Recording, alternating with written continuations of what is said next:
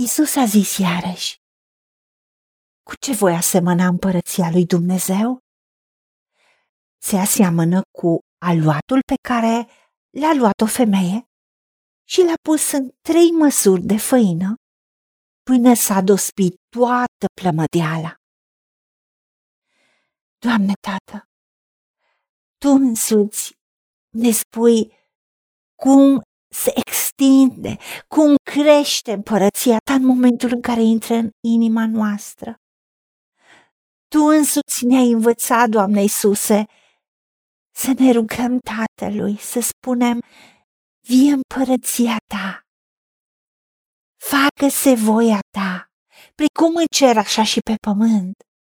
Și în momentul în care voia Ta și împărăția Ta este în noi, e precum în cer. Și atunci noi trăim binecuvântarea Ta, noi trăim vindecarea Ta, noi trăim viața din belșug prin Tine, Doamne Iisuse, prin împărăția Ta care e în noi și care crește în fiecare dimensiune și domeniu a vieții noastre. Și se manifestă și se văd roadele că împărăția Ta este în noi, prin ce rostim, prin ce facem, prin motivație, prin atitudinea care se vede, prin ceea ce suntem. Și oamenii Te văd pe Tine în noi. Ajută-ne, Tată, să credem că împărăția Ta este în noi, să credem că împărăția Ta nu e ca un obiect pe care îl pui într-un sertar și, da, este, stă acolo, în aceeași formă, în aceeași dimensiune. Nu. Tu vii ca să ne inunzi viața. Pentru că în cer nu e suferință, nu e durere, nu e chin, nu sunt lipsuri.